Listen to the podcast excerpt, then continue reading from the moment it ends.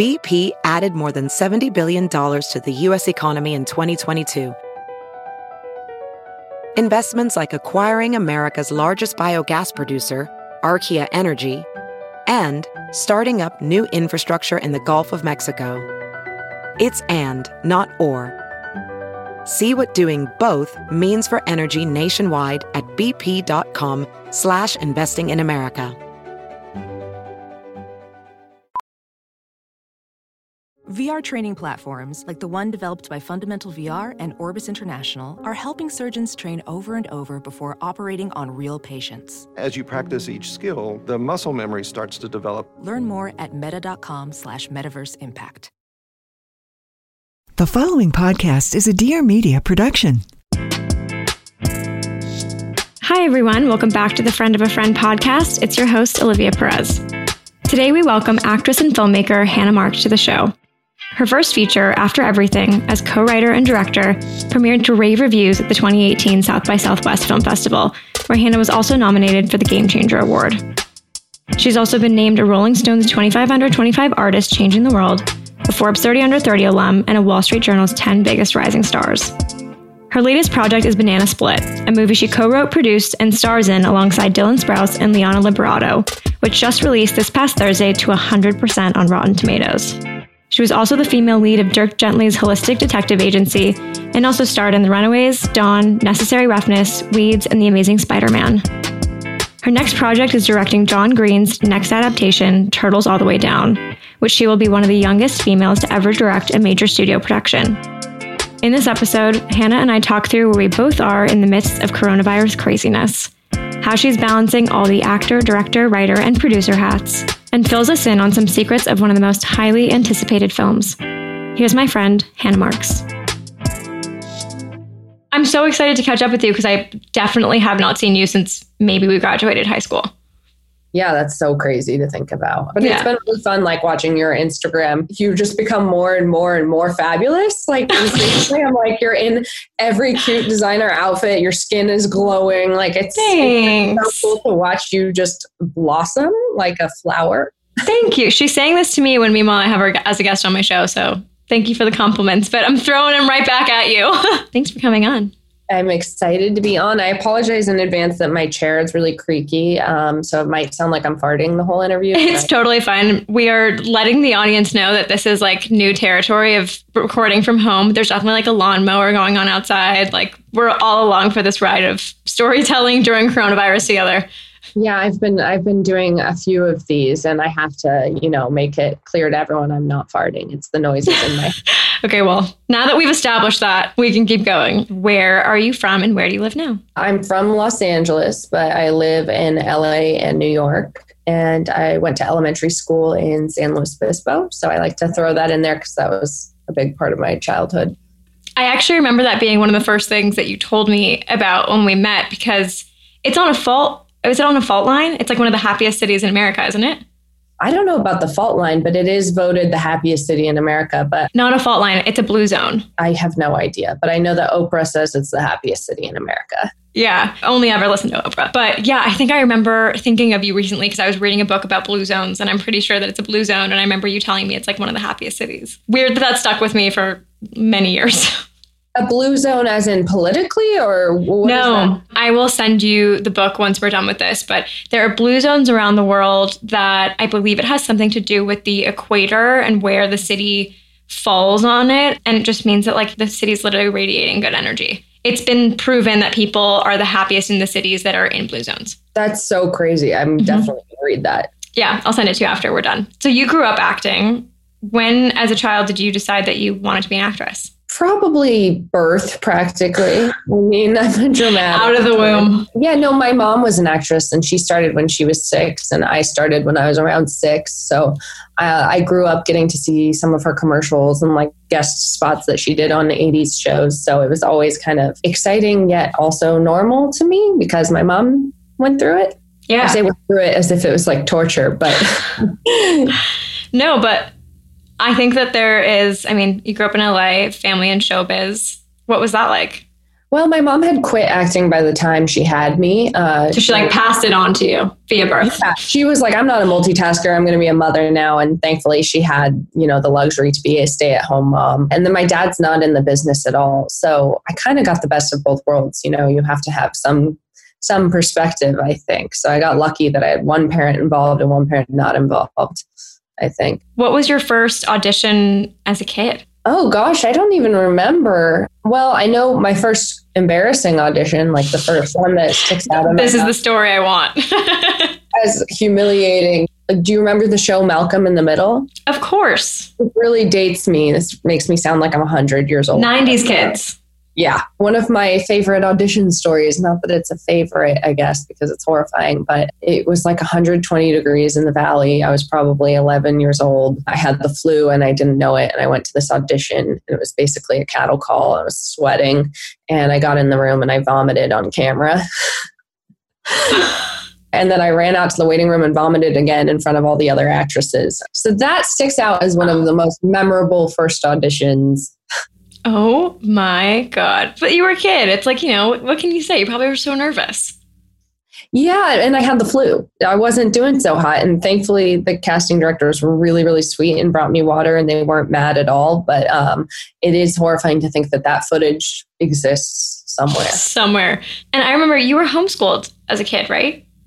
Yeah, I was homeschooled on and off. I would go through phases where I wanted to be normal and try real school, and then I would try real school and hate it and realize it was overrated. Kids are so mean. It's just yeah, school was not not for me, especially because I was already disciplined. So I didn't need someone to help me set deadlines. So homeschooling was pretty easy for me to find the motivation to learn. But yeah, I went to Montclair Prep for 10th grade, which I absolutely hated. Um, and that school doesn't even exist anymore. Were you Beverly Hills? Yeah, I was. So I lived right by like UCLA. So like border of like Beverly Hills, Westwood. Gosh. Yeah, it was nice. But I mean, I feel like I didn't really grow up over there because I went to Buckley. So I was in the valley all the time. Um, and that was like, even on the weekends, like I would go to the Galleria and like that was just the area that was familiar to me. Like I don't, I don't think I had any friends that like lived in my neighborhood growing up. Well, that's good that you didn't have that stigma against the valley because a lot of people in Beverly Hills are like, oh, you live in the valley. Oh my God, I still see that today. And I'm like, you guys just haven't experienced, you guys just don't know what's over there. Like, you just haven't. Well, yeah, keep thinking it sucks because leave it for me. I want it to myself. Right. I want to Like- keep it like this where there's no traffic and pretty neighborhoods. I, lo- I think Studio City is the most underrated gem of Los Angeles. Oh, yeah, I agree. I want to die in Toluca Lake or Studio City, probably.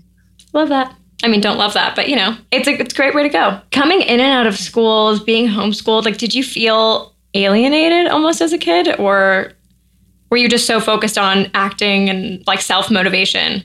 I'm an only child, so I was used to being alone already, I think. And I really didn't like being an only child. I think you get thicker skin if you have siblings. And I think you're, you know, uh, more experienced socially when you have siblings. You know more people. I, I really felt like I missed out on that more so than the actual schooling.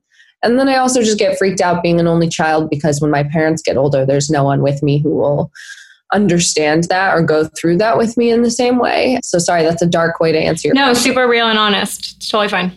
Yeah, I guess it's um, that impacted me, I think, more than the homeschooling. Yeah.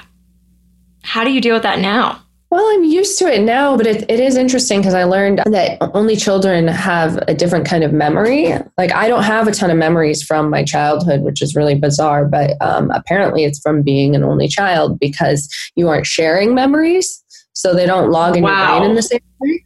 Isn't that crazy? Had no, I've, I'm one of five. So like, have didn't a lot even, of siblings. yeah, I do. I didn't even realize that that was a part of like my memory log. Yeah, isn't that crazy? I I wish I had siblings. But that being said, like a lot of why I've been able to follow my dreams is probably because I'm an only child because my parents could dedicate so much support to just me. Yeah. I can't complain too much. On that note, how did you get your first role? Uh, I auditioned. I my first two things were horror films, and I wasn't in the union yet, but I was just so excited to be working on anything. I was a dead girl in both of them. One of them I got buried alive, and then the other one I had my throat slit. How old were you when you did those? Eleven. Apologies for not knowing that ahead of time. Oh, but oh, that's okay. Um, and then before, right before I turned twelve, I got uh, a movie called Accepted, which was uh, I remember that. got Justin Long and Jonah Hill and some uh, Blake Lively. It was a really, really good cast, and that was a, a bigger movie. And I thought, like, oh, great! Now from here on out, I'm going to do big movies forever, you know. And that was completely naive. But hopeful. I think that's. yeah, And by the way, like you are doing big movies now, so yeah, I yeah, mean, of course. it's nice to have that optimism as a as a child. That was the most memorable young job that I had because it was like a real movie and I had a real part and all the people in it were so amazing and like look at Jonah Hill now. I mean, he has so many Oscar nominations and yeah, I feel lucky that that was one of my first things. Yeah. But you also like went on to play roles that I felt like were very different than who you are. Yeah, I've gotten lucky for sure. I've, I've done a wide variety of different characters. I've definitely done like the punk girl thing a lot, Yeah. the like sarcastic, dry girl. Um, but I've also been like the school nerd and like the popular girl. I've gotten to be both, but I've definitely never, I've never been like the girl next door, or the cheerleader, or anything. That's not really in my my wheelhouse. but I've been like a homeless uh, drug addict, and then I've also played someone like really, really wealthy. So I've really gotten to do everything. I feel so so lucky, even though it's on a smaller scale, but. It's such a good thing to experience for your brain. Yeah, I would love to hear a little bit more about that just because I like distinctly remember when we were teenagers, you had talked about weeds a lot and how your character was very promiscuous for her age and very different. And then to see you go on and play someone who was like pretty rebellious in Dirk Gently, like all those characters feel a little bit.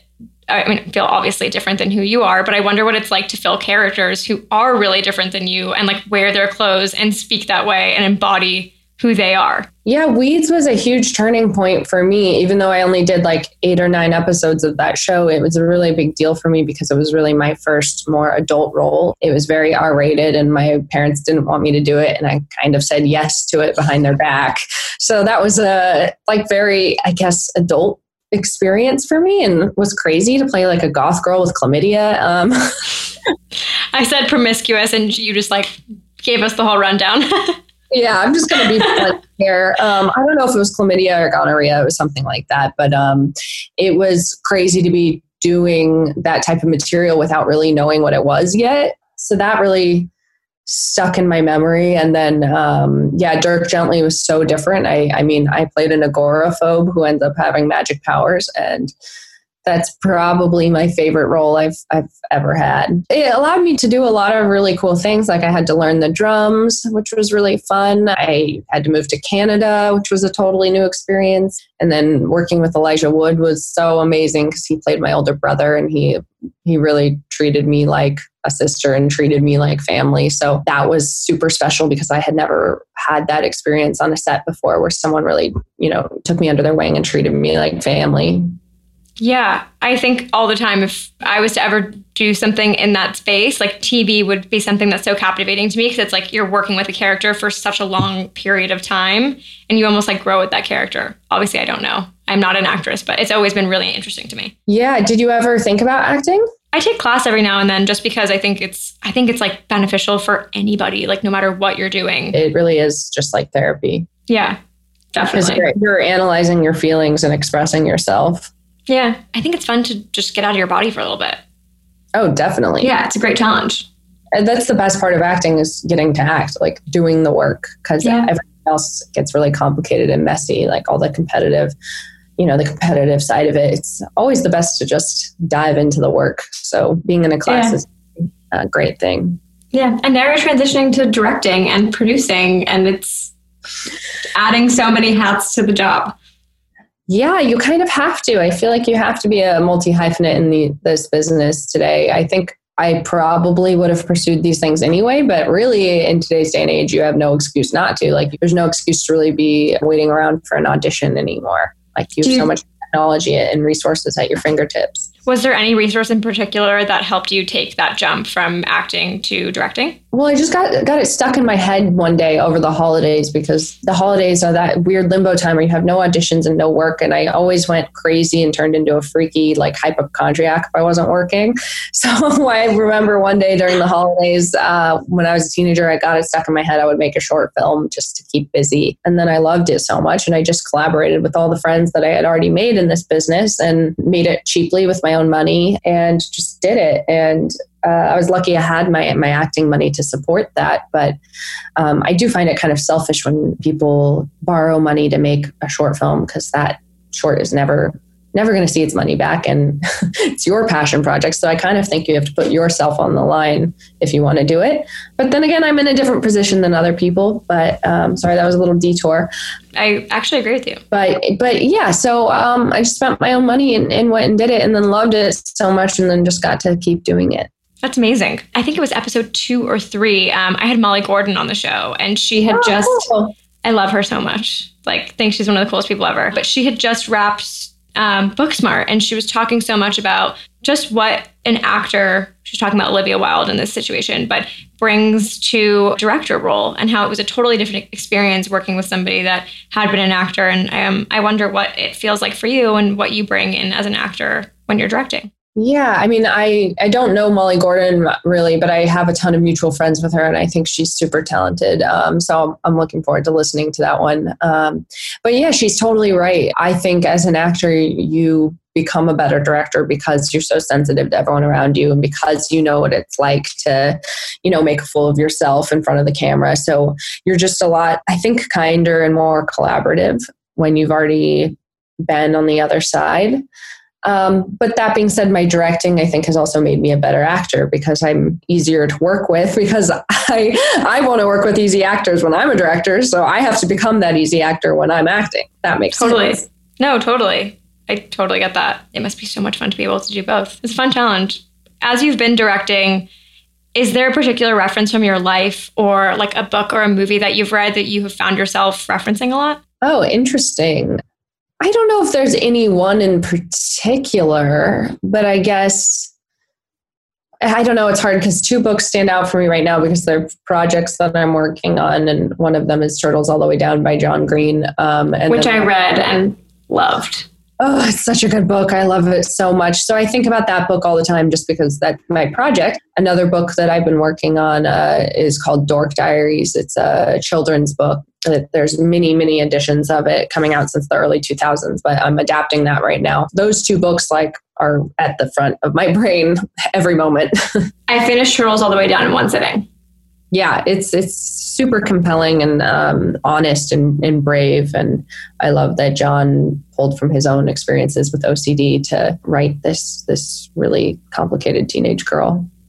Definitely, I always ask this question because I think it's something that if no matter how old you are, if you're like an entrepreneur, you're a writer, whatever it is, like learning to trust your opinion is very difficult.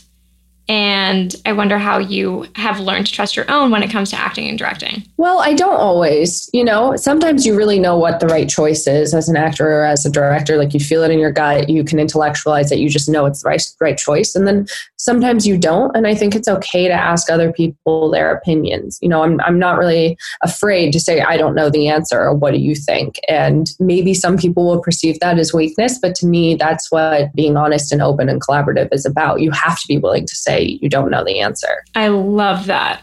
I think so many people are like afraid to ask for help. Everybody sometimes just kind of wants to have the answers already in their mind. I find myself sometimes pretending to know the answer to something, and then I'm like, why am I doing this to myself? Just ask. Just be honest. Why why have I built up that wall? Definitely agree. I love that. So by the time this episode comes out, technically, Banana Splits out. Yeah, woo! I am.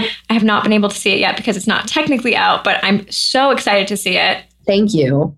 Yeah, it's sad. Uh, we won't have our theatrical release anymore um, because of coronavirus, which is really sad. But that being said, it is a movie for teenagers, and I'm I'm thinking a lot of teenagers watch things by streaming. So hopefully, it'll still reach its audience, and and hopefully, people will still love it at home. I think it definitely will. And I think to me, like, there's nothing that is making me calmer right now than knowing that, like, everybody's in the same boat. I think that there's, like, a lot of calmness when it comes to thinking about solidarity in this time. And that's a really good point because I was wondering why I wasn't more anxious than I am. everyone's in this position.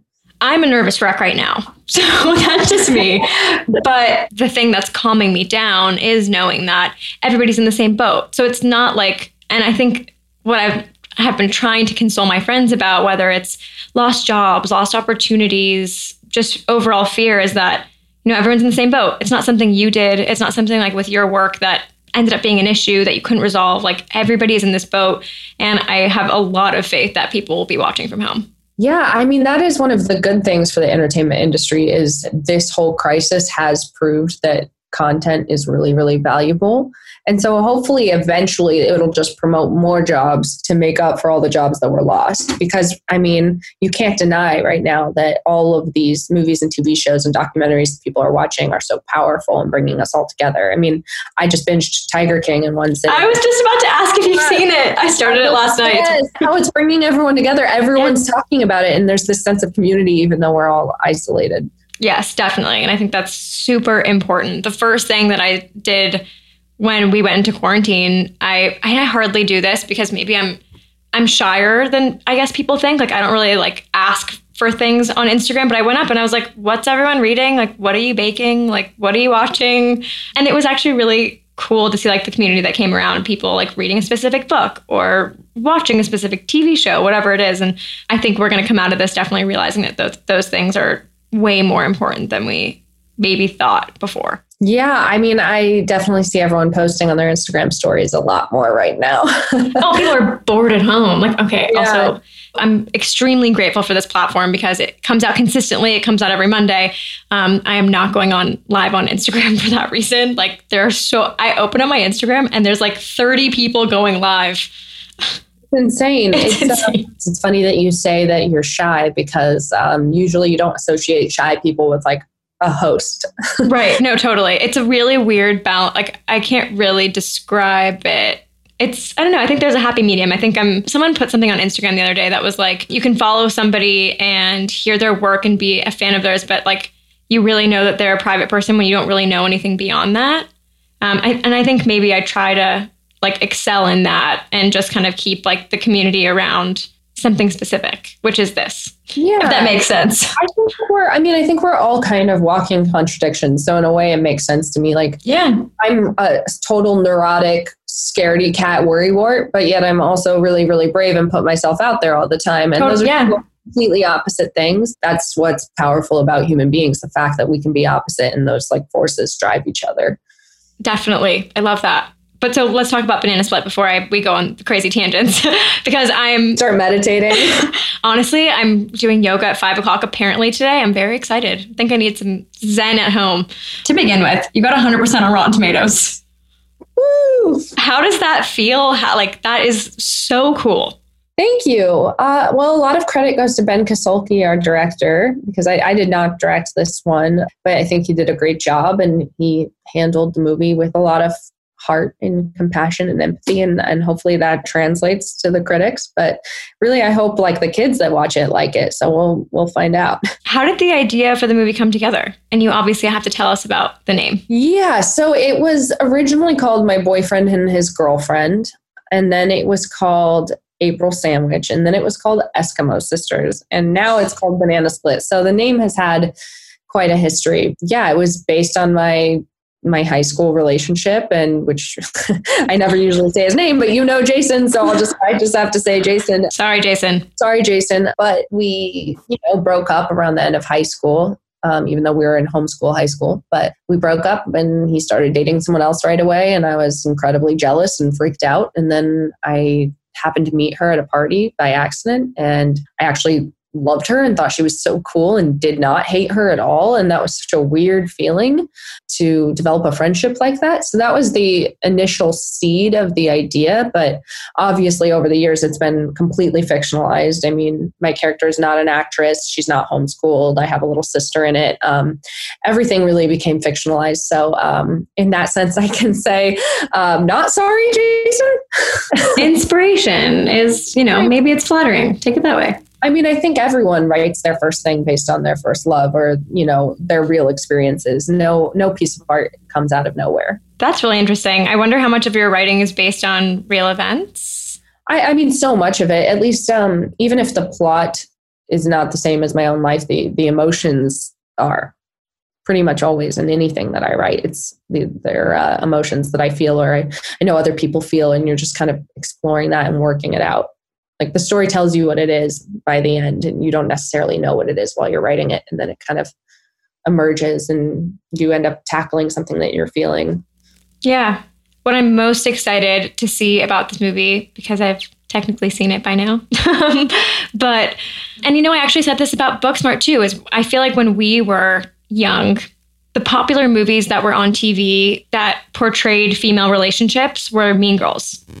And it was never really about like real friendship and women supporting each other. And I think that that has so much to do with, you know, so much of what goes on in society today where women are often pinned against each other. And so it's nice to see this shift. But I wonder for you as a I can't even call you a newcomer to Hollywood because you've been there your whole life. But, you know, like I also think about this post like Me Too movement where women have come to the forefront of entertainment. And do you think there's been a shift for females and female stories since that have like opened the door to more realistic female stories? I definitely do. And I, I think the Me Too movement is problematic in some ways and really beneficial in others. You know, um, I think on the side of it being positive, there's a ton more female filmmakers that are getting their shot and getting in rooms and more stories being told from different perspectives. Um, it's great in that sense. And I've definitely been lucky to come around as a director, you know, at the right place at the right time. A lot of people ask me, like,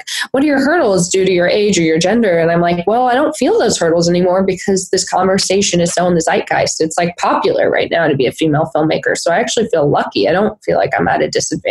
And yeah, and Banana Split was meant to be a, a story about a platonic female friendship that is a really good friendship. And it's hard to find the stakes and the conflict in that, which is probably why there's not too many movies made about it. But I think once you figure that out, it's really special. And Booksmart did a great job of that. I had been working on this way before I knew about Booksmart. So uh, I didn't realize that there was something else out there like it. Yeah, it's it's really nice to see. I think about that like so much with my little sister, where I'm like, oh, these movies that like we were trained to see that were in popular culture are so different than what is out now and in an amazing, beautiful way. Oh, totally. I mean, I think we were taught growing up to like be the girlfriend.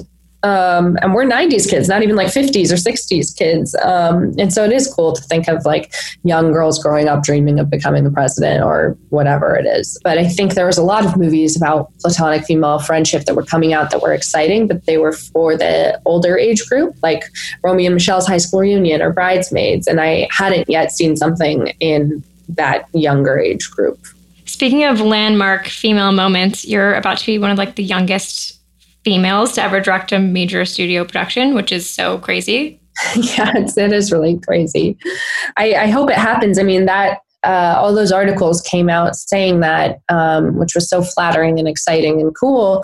But then it was frustrating because the movie got shut down with the Disney Fox merger. We still haven't shot the movie yet. That's the John Green movie. Um, I'm very optimistic that we will shoot it this year if you know the world survives the current pandemic. So yeah, it's it's hard to talk about because I'm like, oh, I haven't gotten to do the thing yet. Yeah, that must be really challenging, but also like great insight into the fact that like media cycles sometimes really fucking suck. Yeah, I mean, mergers happen. It was completely unprecedented. I understand that it's all way bigger than me and completely out of my control. It was, right. uh, it was sad to be so close to making it because it's so special and important to me and all the producers and the fans of the book. I really, truly am optimistic that it'll find its place when the time is right. I think it will. And thank you for sharing that too, because I think it must be really challenging when things like that come out and you're super excited and then you kind of have to backpedal a little bit. So I hope that we get to see it and I hope you get to work on it because it was a phenomenal book. And I'm really, I think you would bring so much to it. So I hope that it gets to happen.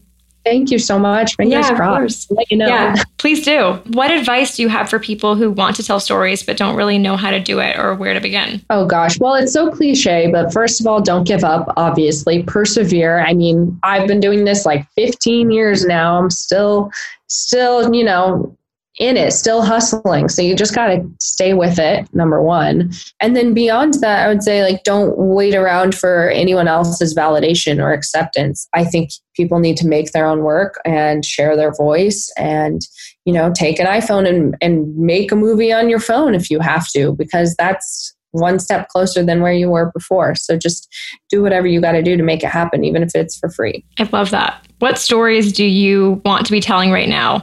Like, do you feel a sense of responsibility to tell a specific story? You know, I actually don't because I I feel like I'm a woman of privilege and I just want to tell entertainment and stories that specifically relate to me that I understand the worldview that that story has. And I don't think it's my place to be like telling a story about war, you know, or something massively important because that's not my own experience. So I think right now I'm trying to stay within um, my own my own scope. If that makes sense. Yeah, and I think that's great because I do think I feel like we see so much backlash and criticism for people that fill shoes that they might not be supposed to be filling. And I think that relatability is really important. I just I would feel like a fraud in you know today's current climate to be telling a story that I have no business telling. So really for me it just comes down to entertainment and honesty and just not trying to preach or have an agenda, really just um, just be present and and try to make good work. And I know you've also talked a lot like even in this episode you talked a lot about kind of being anxious or like having your own like mental health things whether it comes to like dude, I'm the most OCD person of all time. So reading uh, Turtles all the way down was like, I was like, oh God, I, I totally get this. But I wonder if you also feel like an, like, I know in that movie and then in After Everything, there also was, you know, like not so much mental health issues, but the couple had was dealing with a relationship and a cancer diagnosis. And I wonder if those projects also feel personal to you um, and what they represent to you in telling stories about mental health and health in general. Yeah, those stories I do feel a little more equipped to tell because I have my own mental health journey. I definitely have severe anxiety and twinges of OCD and relate to Aza and turtles like crazy. I mean, I've always had those thought spirals. So I feel more equipped to to handle that kind of story. And then with After Everything, I've just always been such a hypochondriac, and same with my uh, writing and directing partner on that movie. So it made sense to tell a story about cancer because we are always thinking about what happens if we got it. What Worst case scenario. Yeah, what would that be like? And so it was really interesting to explore that and kind of face my fears because it's so bad for me to Google illnesses. I freak out. I had to block, my parents blocked WebMD from my browser when I was in high school.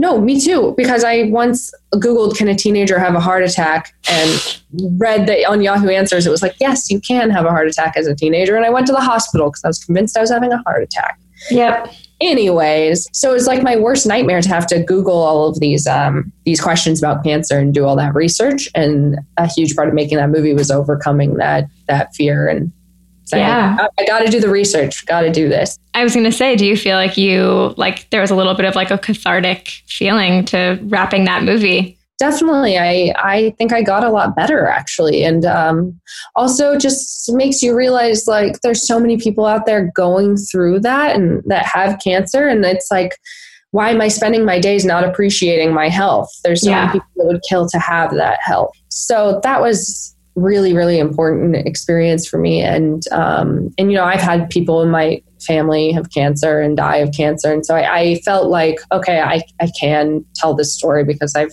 been through that hell in my own in my own way. And i think a lot of people have. Yeah. I think we'd be surprised at how many people feel those those crazy insecurities all the time of i literally will have like a cramp in my leg and i'm like oh my god i'm gonna wake up and not be able to move my leg Totally. I had a friend who's a hypochondriac who was like, My arm is really hurting. It's probably arm cancer. All the time. She was like, Wait a minute. I went shopping and I was holding a really large bag on that side. That's a great one. That's a great one.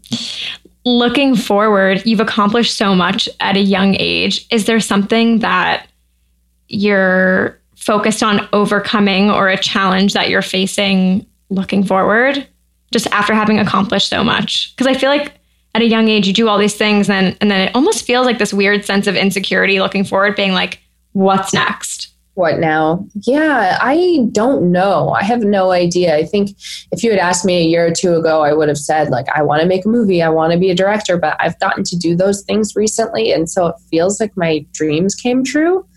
So a lot of my focus uh, has been on my own personal life and you know while I'm still ambitious and still majorly focusing on my career and working all the time, my priorities in terms of growing have more to do with being a good girlfriend and being a good dog mom and being a good daughter and friend. So those are the things I'm working on now, just trying to be the best version of myself I can be and, and not get too wrapped up in like the selfish career ambitions. those are totally real things. I always try to like remind myself is that you can definitely do all of them, but I genuinely think that you can't really do it all at once and carving out the time to dedicate to those things that's separate is really important. I find myself like if I'm trying to do all these like amazing things at work, I find myself not focusing at home. So it's like spend a good weekend at home, grind during the week.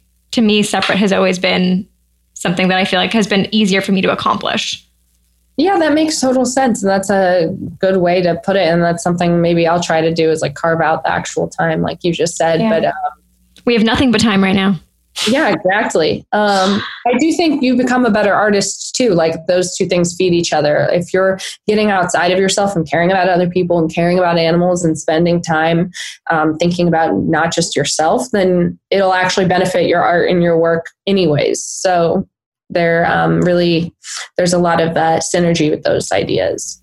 I didn't Syn- as well as I wanted to, but no, you did. I actually I totally agree. I think it's great. Now that we're quarantined at home for a little while, I feel like there is no one better to ask than you what we should be watching and the movies that moved you this year. Oh goodness. Okay, we'll definitely watch Tiger King because it's it's fucking weird. yes. I also I feel like I have a hot take on it, which is um, I love the fashion in it fashion is incredible. I love that take. I respect that take. Yeah, those cowboy hats and like bejeweled shirts just slay my heart. Uh, well, I'm watching The Knick and I'm watching Better Things. Both uh, are available to stream. Highly recommend both of those shows. Completely different. The Knick is, you know, about hospitals and doctors in the early 1900s, and Better Things is about a single mom raising three daughters that are all over the place. Um, and it's very comedic and funny. So I think those are two really special shows that are very different. And then movies, I would say go to my Instagram called Movie Club 3000 because I have a special Instagram dedicated to all the movies I'm watching. So you can Wow, serious hacks here. well, I'm just obsessed with Instagram, so I have like 10 of them. I have Instagrams for my dogs and all my hobbies. So Do you really? Yeah. I love that. I didn't even know that. I can't help it. I'm addicted. I social media is is crazy and probably not good for you, but I'm I keep doing it. Uh, so it, for me, it's like a nice thought catalog. Totally, it's like my. It used to be like my Tumblr, but now it's my Instagram. So um, yeah, go to Movie Club 3000 because I post stills from all my favorites. Um, so you should definitely check it out. Oh, that's amazing! I will definitely be doing that there's a lot of good recommendations on there, I think, but I'm biased because they're all my favorites. What's the first thing you're going to do when you're out of quarantine? oh, that's a good question. I'm probably going to go to all my favorite restaurants mm-hmm. as I miss them and I can't cook. And oh gosh, I and see my friends really just see my my good friends. It's weird not to see them because they're like three minutes away, but yet you can't I know it's a really weird feeling. Again, I think everybody at their own pace. And I've been telling everybody, like, don't judge anybody for the decisions they're making right now. Everybody needs to make the decisions for themselves, do what feels right for them, do what feels is going to keep them healthy, and hopefully it'll be over soon. I know. Yeah, I don't I know. know. what the what the solution is, but I'm along for the ride. Okay, so tell everybody where we can watch Banana Split, which is out now. Banana Split, you can see on demand and digital. Uh, the platforms I know of are Amazon and iTunes. I'm sure there's many other platforms though. So yeah, Google it and check it out. Amazing. Thank you so much for coming on. We're going to leave you all now because I need to show Hannah my dog. Yes, thank you very much. Thanks for tuning in to this week's episode of Friend of a Friend. Before you go, make sure to rate, review, and subscribe to the podcast on Apple Podcasts, Spotify, and at dearmedia.com. And for more behind the scenes of the show, visit us at friendofafriend.us and follow me at Liv Perez on Instagram. Don't forget the two V's.